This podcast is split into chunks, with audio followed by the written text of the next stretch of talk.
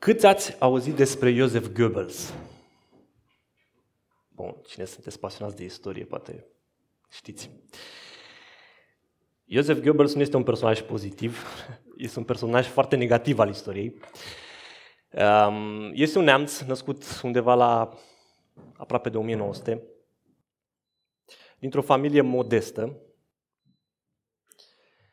care, într-o societate care punea accentul foarte mult pe integritatea fizică și mai mult pe aspectul fizic, practic ca bărbat, cu cât erai mai înalt, cu cât erai mai blond, cu cât erai mai puternic, cu atât erai mai valoros, el avea piciorul drept de format. Era mic de înălțime, avea 1,65 m, era brunet, um, nu avea nicio trăsătură interesantă pentru societatea în care trăia, iar asta l-a expus la ridiculizări, la umilințe cam toată copilăria lui. N-a putut să facă parte din primul război mondial pentru că nu era fizic uh, fit, dacă pot să folosesc termenul ăsta. Și asta a adăugat la uh, background-ul lui. Mai târziu, când obține funcții și ajunge uh, important, uh, se prezintă ca veteran de război fiind rănit în mijlocul luptelor, adică justifică cumva deficiența fizică pe baza unor uh, merite în luptă. Însă, era foarte capabil intelectual și a compensat și a încercat toată viața să compenseze deficiența fizică și inadaptarea la contextul în care trăia, cu realizări intelectuale. Și-a luat doctoratul destul de devreme, a lucrat ca jurnalist, a scris o novelă semi-autobiografică în care își exprima foarte mult frustrările uh, pe care le avea din cauza deficiențelor lui fizice.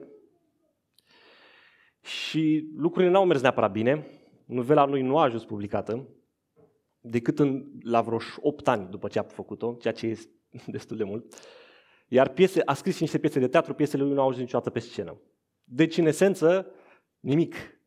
Um, ajunge membru al partidului nazist, mai mult din niște convingeri socialiste.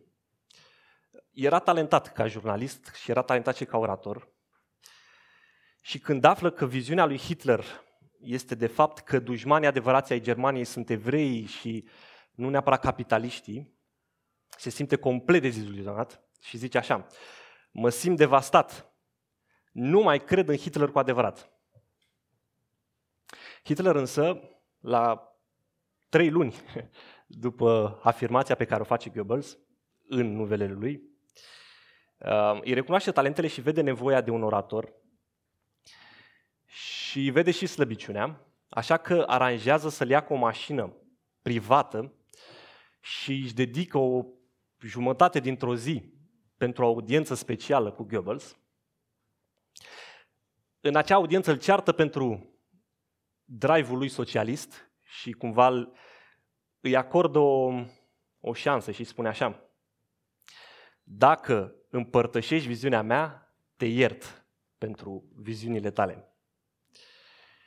Și Goebbels capitulează complet îi oferă lui Hitler, lui Hitler loialitate totală și spune așa, la doar patru luni după ce a declarat că nu mai crede în Hitler, îl iubesc. S-a gândit la toate lucrurile. O minte atât de strălucitoare poate fi liderul meu.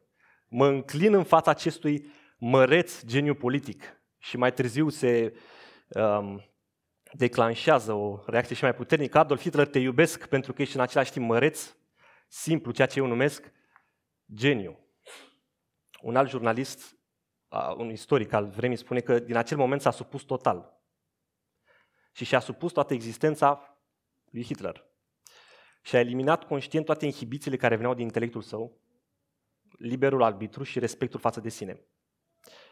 Ce a urmat după a devenit ministru al propagandei, uh, un om esențial pentru că el era cel care era omul cu discursul, a încurajat foarte mult intrarea Germaniei în război, a propagat ideologia nazistă și antisemită, cu toate că el nu era de acord neapărat la început cu ea. Nu a fost plăcut de niciun membru al partidului nazist, cam toată viața lui, pentru că era oportunist și cinic și pentru că era intelectual. um, a fost dominat de dorința de putere și de a demonstra toată viața și a fost apropiat de Hitler, a reușit să-și mențină apropierea și la momentul morții lui Hitler în uh, mai 1945 devine al doilea om de stat, devine succesorul lui Hitler, funcție pe care o deține o zi. De ce?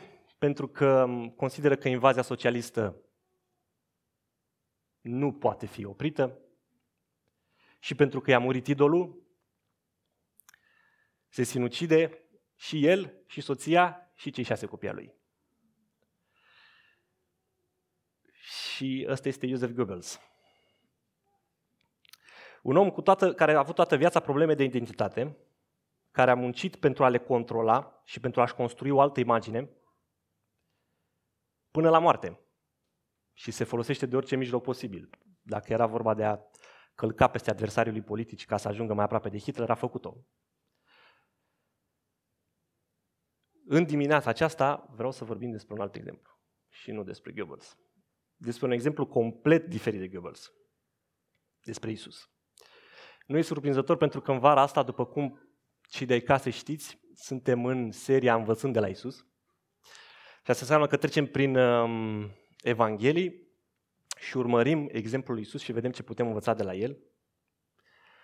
Pasajul despre care o să discutăm în dimineața aceasta este din ultima săptămână a lui Isus, o perioadă foarte încărcată, tulburată, pe care o celebrăm uh, an de an în perioada Paștelui.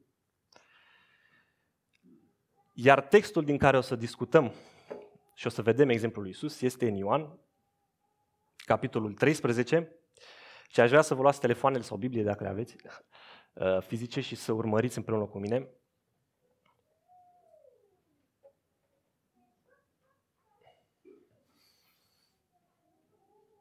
Vom discuta azi despre ce înseamnă să-ți cunoști identitatea și cum se manifestă asta. Deci tema centrală este identitatea. Pasajul este foarte spectaculos și uh, țineți-vă bine, începe foarte abrupt. Versetul 1, Ioan 13, versetul 1. Înainte de sărbătoarea Paștelui, Iisus știa că i-a sosit, i-a sosit ceasul să plece din lumea aceasta la Tatăl. Și fiindcă iubea pe ai săi, care erau în lume, i-a iubit până la sfârșit. În timpul cinei, diavolul pusese deja în inima lui Iuda, fiul lui Simon Iscarioteanul, gândul să-l trădeze. Și acum aș vrea să remarcați crescendul. Versetul acesta este sublim. Iisus, știind că de la Tatăl, că Tatăl i-a dat toate lucrurile în mâini, că de la Dumnezeu a ieșit și la Dumnezeu se duce, s-a ridicat de la cină și a pus deoparte hainele, a luat un ștergar, s-a încins cu el, a turnat apă într-un lighean și a început să spele picioarele ucenicilor și să le șteargă cu ștergarul cu care l-a încins. Iisus, știind că Tatăl i-a dat toate lucrurile în mâini, că de la Dumnezeu a ieșit și la Dumnezeu se duce, o identitate extraordinară, adică știind că ești Dumnezeu, prima consecință, speli picioarele ucenicilor. Și spălatul picioarelor, în situația asta, este și un gest metaforic, dar era și o necesitate. Um, drumurile erau cum erau, nu erau asfaltate. Oamenii purtau sandale, cam în fiecare casă exista un sclav care era o, a cărui funcție era să spele picioarele. Se pare că în locația în care erau nu exista nimeni care să facă asta. Uh, conform tradiției evreiești, nici măcar un sclav evreu nu ar fi trebuit să facă asta, ci erau în general sclavi din alte națiuni, pentru că era o muncă foarte de jos. Existau cazuri în care o soție, de exemplu, i-ar spăla picioarele soțului sau ucenicii spălau picioarele maestrului. Dar oricum, în orice situație de genul ăsta, era un devotament extrem. Nu era o practică normală. În mod normal era un sclav care făcea asta. Acum, nu era niciun slujitor acolo, ucenicii probabil erau consternați, au zis că decât să se bage, să spele ei picioarele, mai bine lăsăm așa, și ne, ne mulțumim cu situația în care suntem. Mă gândesc că în mod sigur fiecare ar fi fost de acord să spele picioarele lui Isus, dar nu erau de acord să continue. Adică n-ar fi avut nicio problemă să înceapă cu Isus, dar n-ar fi, vrut, n-ar fi vrut să facă asta pentru ceilalți. Și Isus vede nevoia, din nou identitatea în background, știe că de la Dumnezeu a venit și la Dumnezeu se duce și care toate lucrurile în mâini și atunci este liber să le spele picioarele. Și nu o face doar ca pe un uh, gest de vă demonstrez eu cum se face. Pentru că dacă ar fi făcut asta, era cumva intuitiv să spele picioarele unuia și apoi să trimită pe altul să continue treaba. Um, cumva vă arăt eu cum se face și după aia voi faceți după mine. Nu, Iisus efectiv se duce și le spală picioarele tuturor. Și bănuiesc că era o liniște grea um, între ucenici. Când a ajuns la Simon Petru, Petru se abține mai greu în general cu uh, cuvintele, acesta i-a zis, Doamne, Tu să-mi speli mie picioarele? Iisus i-a răspuns, Tu nu pricepi acum ce fac eu, dar vei înțelege după. Petru i-a spus, În veci nu vei spăla picioarele.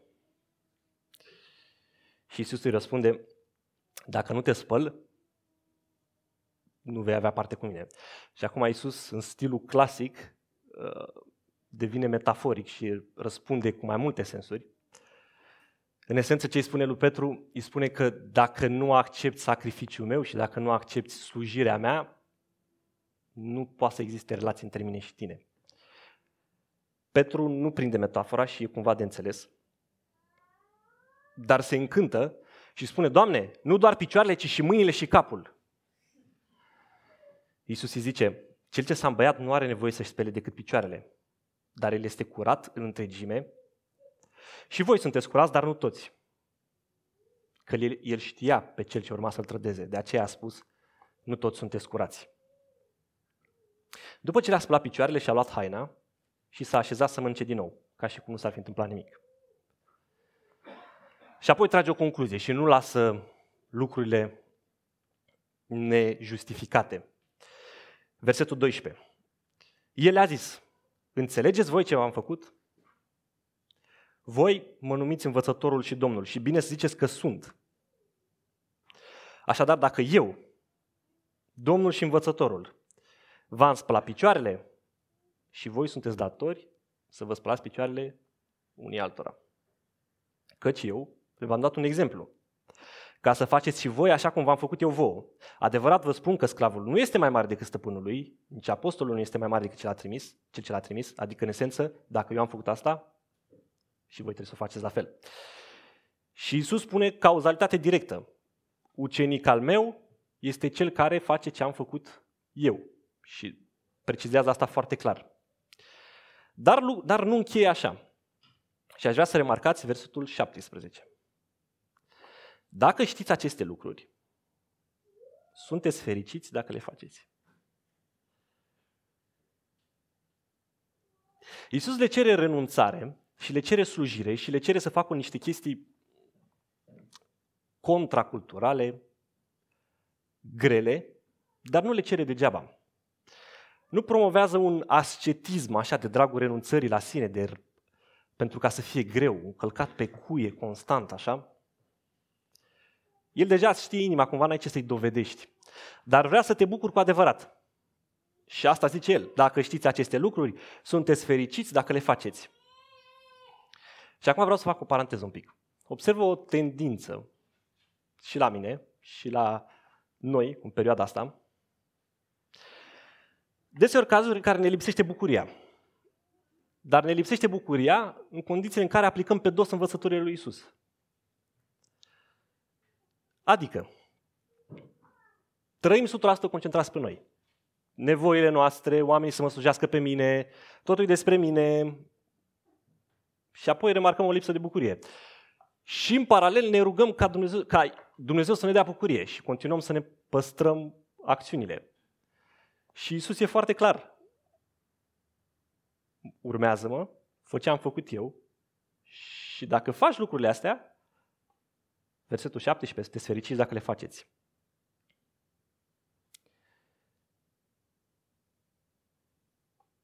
Și mă gândesc, oare cum, cum ascultă Dumnezeu rugăciunile noastre? În condițiile în care ne spune ce trebuie să facem, noi nu facem și tot îi cerem aceleași lucruri în condițiile noastre. Un alt caz foarte celebru din viața lui Isus, similar, Marcu 10.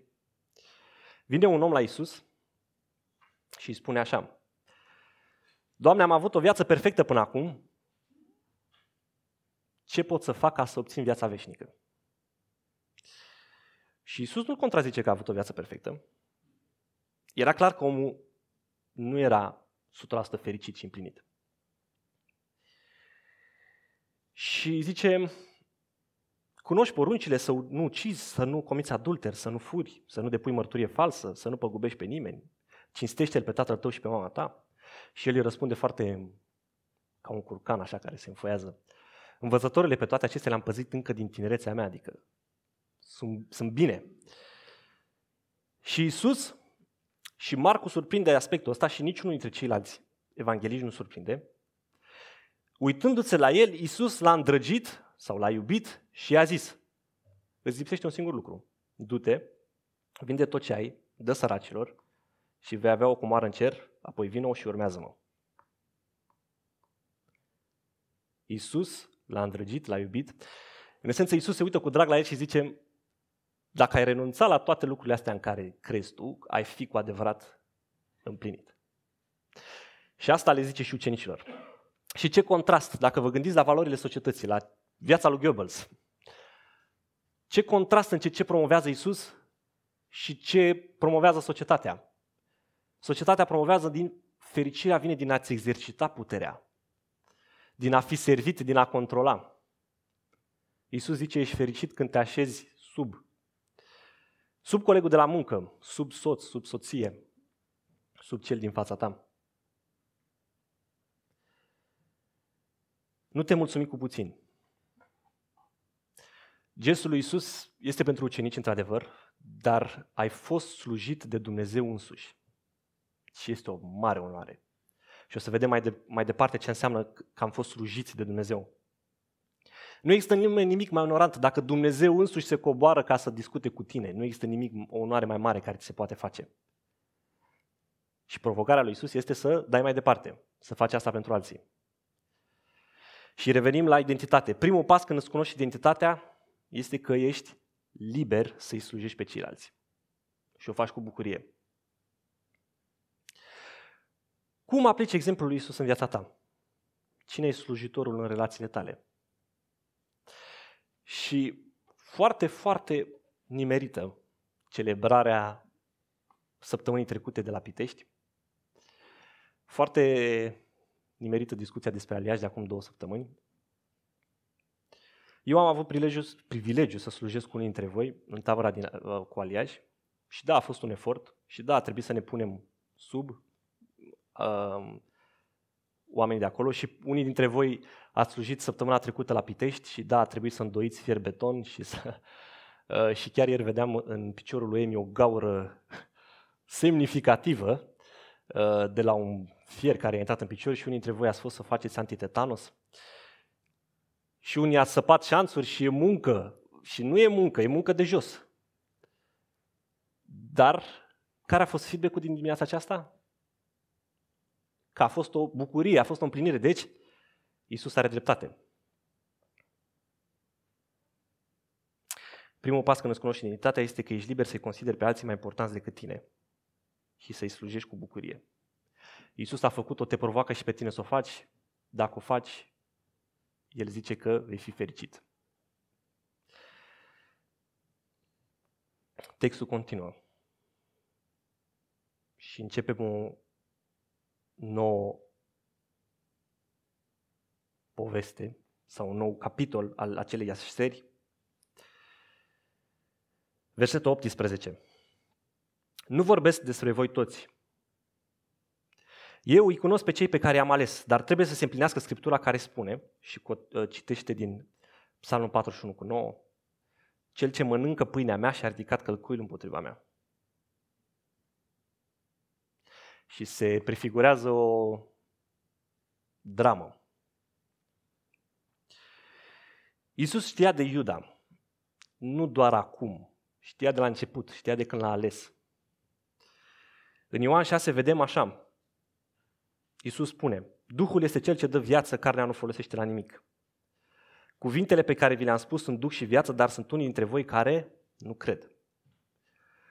Căci Iisus știa de la început cine sunt cei care nu cred și cine este cel ce urma să-l trădeze. Versetul 19. Vă spun lucrul acesta încă de pe acum, înainte să se întâmple, pentru că atunci când se va întâmpla să credeți că eu sunt. Adevărat, adevărat vă spun că cine îl primește pe cel pe care îl trimit eu, pe mine mă primește, iar cel ce mă primește pe mine, îl primește pe cel ce m-a trimis pe mine. După ce a spus aceste lucruri, Iisus s-a tulburat în Duhul Său și a mărturisit zicând, adevărat, adevărat vă spun, că unul dintre voi mă va trăda. Ucenicii se uitau unii la alții, fiind nedumeriți despre cine vorbește și Matei 25 spune că se întrebau și că și Iuda se întreba. Și Iuda zicea, nu cumva sunt eu rabi? Câtă ipocrizie. Unul dintre ucenicii lui, cel pe care îl iubea Iisus, ședea la masă rezemat pe pieptul lui Iisus, iar Simon Petru i-a făcut semn să-l întrebe pe Iisus cine este cel despre care vorbește. Atunci, ucenicul acela care ședea rezemat pe pieptul lui Iisus l-a întrebat, Doamne, cine este? Iisus a răspuns, este acela căruia îi voi muia bucățica de pâine și o voi da. A muiat o bucățică de pâine și i-a dat-o lui Iuda, fiul lui Simon Iscarioteanu. Și imediat după ce a, trimis, a primit bucățica de pâine, satan a intrat în el. Atunci Iisus i-a zis, ce ai să faci? Fă repede. Dar niciunul dintre cei ce ședeau la masă n-a înțeles de ce îi spusese aceasta. Unii credeau că de vreme ce Iuda ținea punga, Iisus îi spusese cumpără ceea ce avem nevoie pentru sărbătoare sau îi spusese să dea ceva celor săraci. Ce remarcați ciudat din episodul acesta? Faptul că niciun ucenic nu se prinde. Și vă dau un pic de context. În mod normal, când îmi dădeai bucățica de pâine cuiva, era un gest de onoare. Adică, gazda făcea asta onorând invitatul cel mai de preț dintre invitații pe care avea la masă.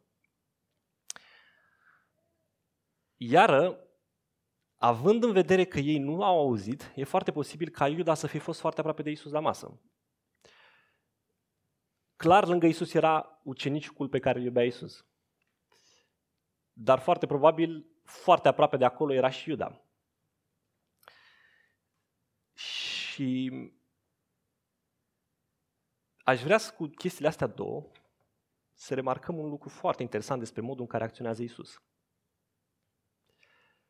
Isus îl cunoaște pe Iuda, îi cunoaște trădarea, dar nu-l deconspiră în fața ucenicilor. Ucenicii nu se prind. E clar că Isus a făcut-o foarte discret. Și mai mult de atât, îl onorează modul în care Isus alege să-l, decons- să-i, să-l arate pe Iuda este într-un mod onorabil. Și mă gândesc la noi.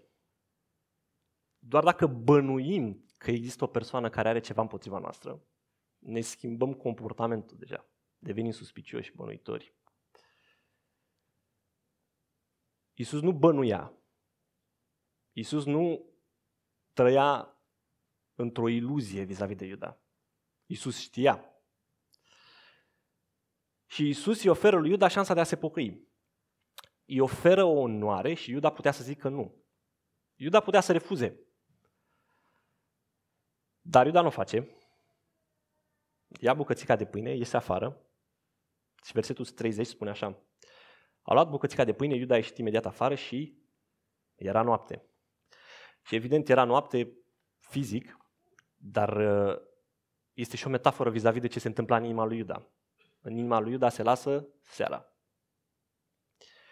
Iuda a devenit ca aceia care au văzut lumina, dar au iubit mai mult întunericul. Pentru că faptele lor erau rele, cum spune tot Isus în discuția cu Nicodim. Acum, căderea lui Iuda nu este bruscă și sunt alte indicii pe parcurs că Iuda avea o slăbiciune pentru bani, că nu prea înțelegea lucrarea lui Isus. Dar, dar, a fost Isus un prieten bun pentru Iuda? Da. A beneficiat Iuda de tot contextul de care au beneficiat și ceilalți? Da. Și aici vreau neapărat să precizez. Dacă crezi că nu-L urmezi pe Iisus pentru că nu ai avut ocazia să-L experimentezi, gândește-te la Iuda, care trei ani de zile a fost Aici era Iuda și aici era Isus, poate, în anumite contexte. Și a ascultat de la prima mână ce înseamnă cum vorbea Isus, cum se comporta Isus. A văzut minuni. Și concluzia finală a lui Iuda este că Isus mă dezgustă probabil și trebuie să-l dau, că nu, nu se mai poate. Deci dacă crezi că nu-L urmezi pe Isus pentru că n-ai avut contexte destule cu El, uite-te la exemplul lui Iuda și îți dai seama că de fapt e mai mult decât doar a vedea. Este despre a crede. O altă observație pe care vreau să o precizez. Dacă vezi binecuvântări sau dovezi ale de dragostea lui Dumnezeu către tine, nu înseamnă neapărat că mergi în direcția bună. Isus îi dă o șansă lui Iuda, dar asta nu înseamnă că Iuda mergea bine. Nu înseamnă că Iuda merita gestul lui Isus. Ci este bunătatea lui Dumnezeu care te îndeamnă la pocăință, cum spune Pavel în Romani.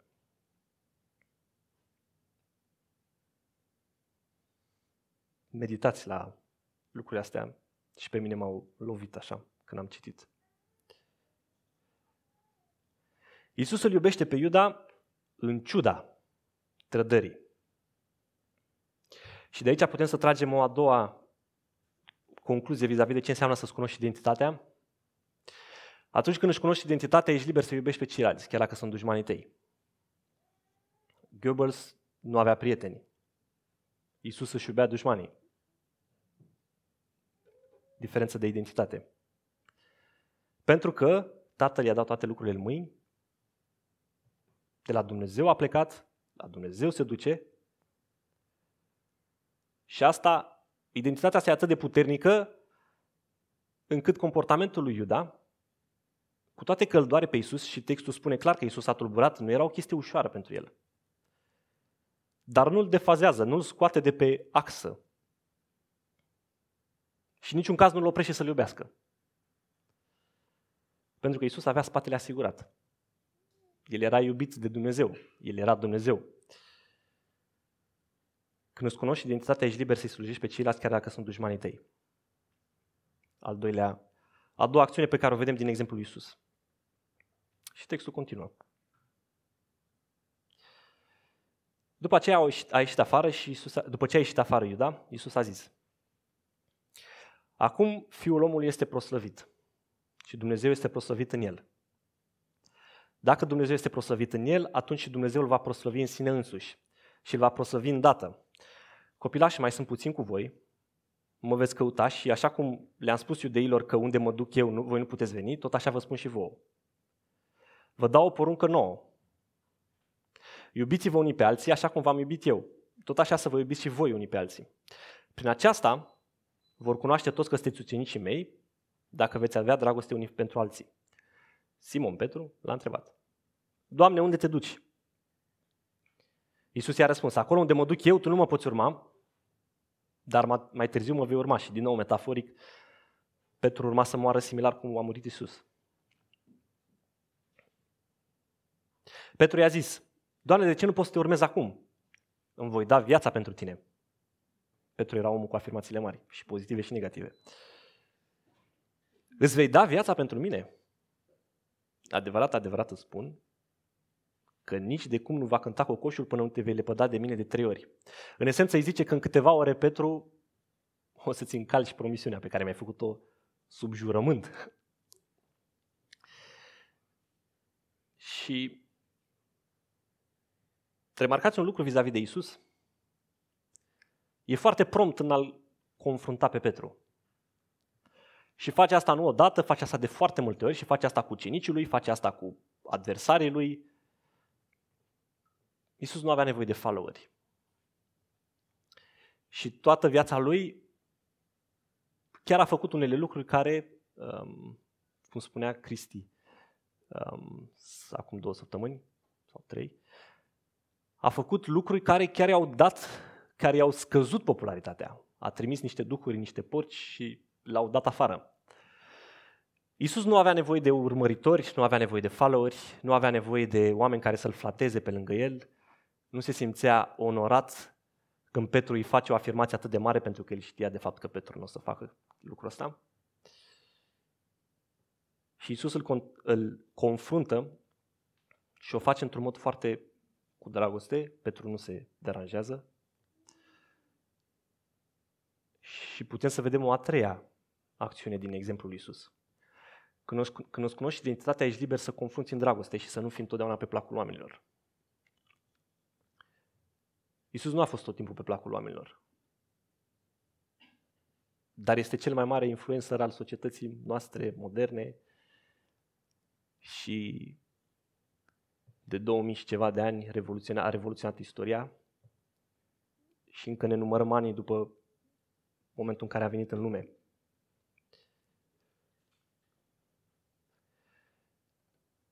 Deci, atunci când îți cunoști identitatea, ești liber să slujești și o faci cu bucurie. 1. 2. Îi iubești pe ceilalți chiar dacă sunt dușmanii tăi. 3. Nu ești people pleaser. Confrunți în dragoste și nu ești schimbabil în funcție de declarațiile celor din jurul tău. Și Iisus poate să facă asta pentru că avea primul verset de la Tatăl a venit și la Tatăl se duce și aș vrea să-l repet ca să ne intre foarte clar în cap. Avea afirmarea lui Dumnezeu însuși. Ce nevoie de altă afirmare avea nevoie? Îl doare trădarea lui Iuda, dar nu-l destabilizează. Aclamația plină de eforie a lui Petru nu-l flatează, pentru că Isus știa. Și pentru că Isus nu-și lua siguranța din declarațiile altora despre el.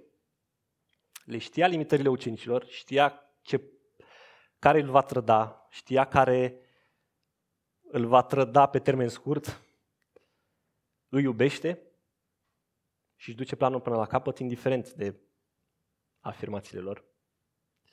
Și acum, întrebarea. Cum se poate ajunge la o identitate așa de puternică? Și toate sunt posibile pentru că Evanghelia după Ioan nu se termină în capitolul 13, ci se termină în capitolul 20. Și în esență Iisus nu se oprește la a le spăla picioarele, ci Iisus îi slujește și mai mult și Iisus moare pentru ei. Și prin moartea și învierea Lui le dă și lor o nouă identitate identitatea de cei iubiți de El. Și dacă remarcați în text, Ioan își însușește foarte clar identitatea asta. Ioan nu se prezintă pe nume în Evanghelia lui. El este cel pe care îl iubea Isus. Pentru Ioan este atât de puternic că a fost iubit de Isus încât când te duceai și îl salutai, adică a ales să rămână pe paginile istoriei ca cel pe care îl iubea Isus. Salut Ioan, dar sunt cel pe care îl iubea Isus. Și dacă vă gândiți la ce a urmat după moartea lui Isus pentru cei 11, au schimbat lumea. Și nu erau niște oameni extraordinari, erau pescari, unii erau colectori de taxe, oameni cu perspective de viață modeste, unii chiar reduse. Dar au primit de la Isus identitatea atât de puternică încât au revoluționat lumea și au devenit din nou cei mai mari influenceri ai culturii vestice. Și dacă vă duceți la Roma, vedeți San Pietro, o, o imensitate de clădire dedicată lui Petru, care era în esență un pescar.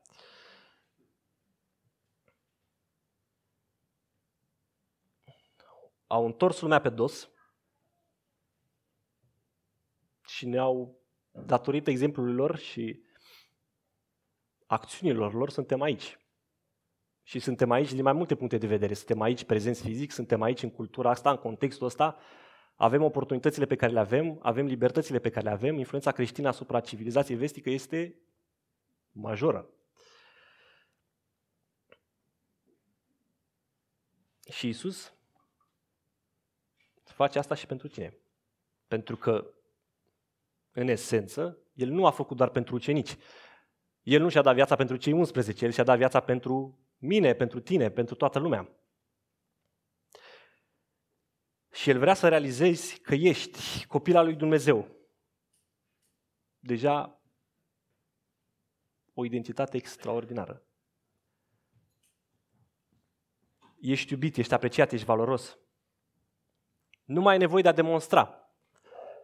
Dacă Dumnezeu se uită la tine și te vede ok, ce nevoie mai ai tu să se mai uite, nu știu, prietenul tău, șeful tău, la tine și să te aprecieze? Asta te face liber să-ți iubești dușmanii. Pentru că, în esență, dacă Dumnezeu te iubește, ai o energie de a iubi în tine care depășește orice lucru natural. Și ești deja realizat în ce contează cel mai mult. În esență, urmează viața veșnică. În esență, vei fi cu Dumnezeu. Cel ce mă primește pe mine, îl primește pe cel ce m-a trimis pe mine, Iisus spune în text. Și mai încolo, în Ioan 14, Iisus spune așa, Adevărat, adevărat vă spun că cel ce crede în mine va face și el lucrările pe care le fac, ba încă va face lucrări mai mari decât acestea. Pentru că eu mă duc la Tatăl și orice veți cere în numele meu voi face. Pentru ca Tatăl să fie prosăvit în Fiul. Doamne, îți mulțumim pentru identitatea asta pe care ne-ai dat-o, de a fi copii ai tăi. Și îți mulțumim pentru exemplul tău și vrem să urmărim exemplul tău, vrem să fim ucenici. Îți mulțumim pentru libertatea care vine din exemplul tău și din a urma poruncile tale. Amin. Și ca să-și aducă aminte de toate lucrurile astea, Iisus instaurează un obicei pe care îl păstrăm de atunci încolo, fiecare, fiecare biserică păstrează obiceiul ăsta. Și anume, avem pâine și vin care simbolizează trupul frânt al lui Isus și sângele lui Isus. Și dacă nu ți-ai însușit și dacă nu ai fost spălat de către Isus, gândește-te și uite-te la exemplul lui și acceptă să-ți spele și ție picioarele. Iar dacă te bucuri și Isus este cel care ți-a dat o nouă identitate și o trăiești, atunci vină cu toată bucuria în față, ia din pâine și din vin și în felul ăsta îți aduți aminte. Și dacă poate săptămâna trecută, acum două săptămâni, trei săptămâni, poate ai trăit într-o altă identitate și ai trăit bazându-te pe resursele tale, aduți aminte că odată cu jertfa lui Isus ai primit o nouă identitate și ești copil al lui Dumnezeu. Așa că dacă ai primit identitatea asta, hai în față, avem și în față și în spate, ia o bucată de pâine, ia un pahar de vin, dacă nu, gândește-te, Iisus te cheamă și pe tine. Și apoi haideți să ne întoarcem. Și când ne întoarcem, haideți să facem grupuri de 2, 3 și să-i mulțumim lui Dumnezeu în grupurile astea și apoi voi încheia eu la final.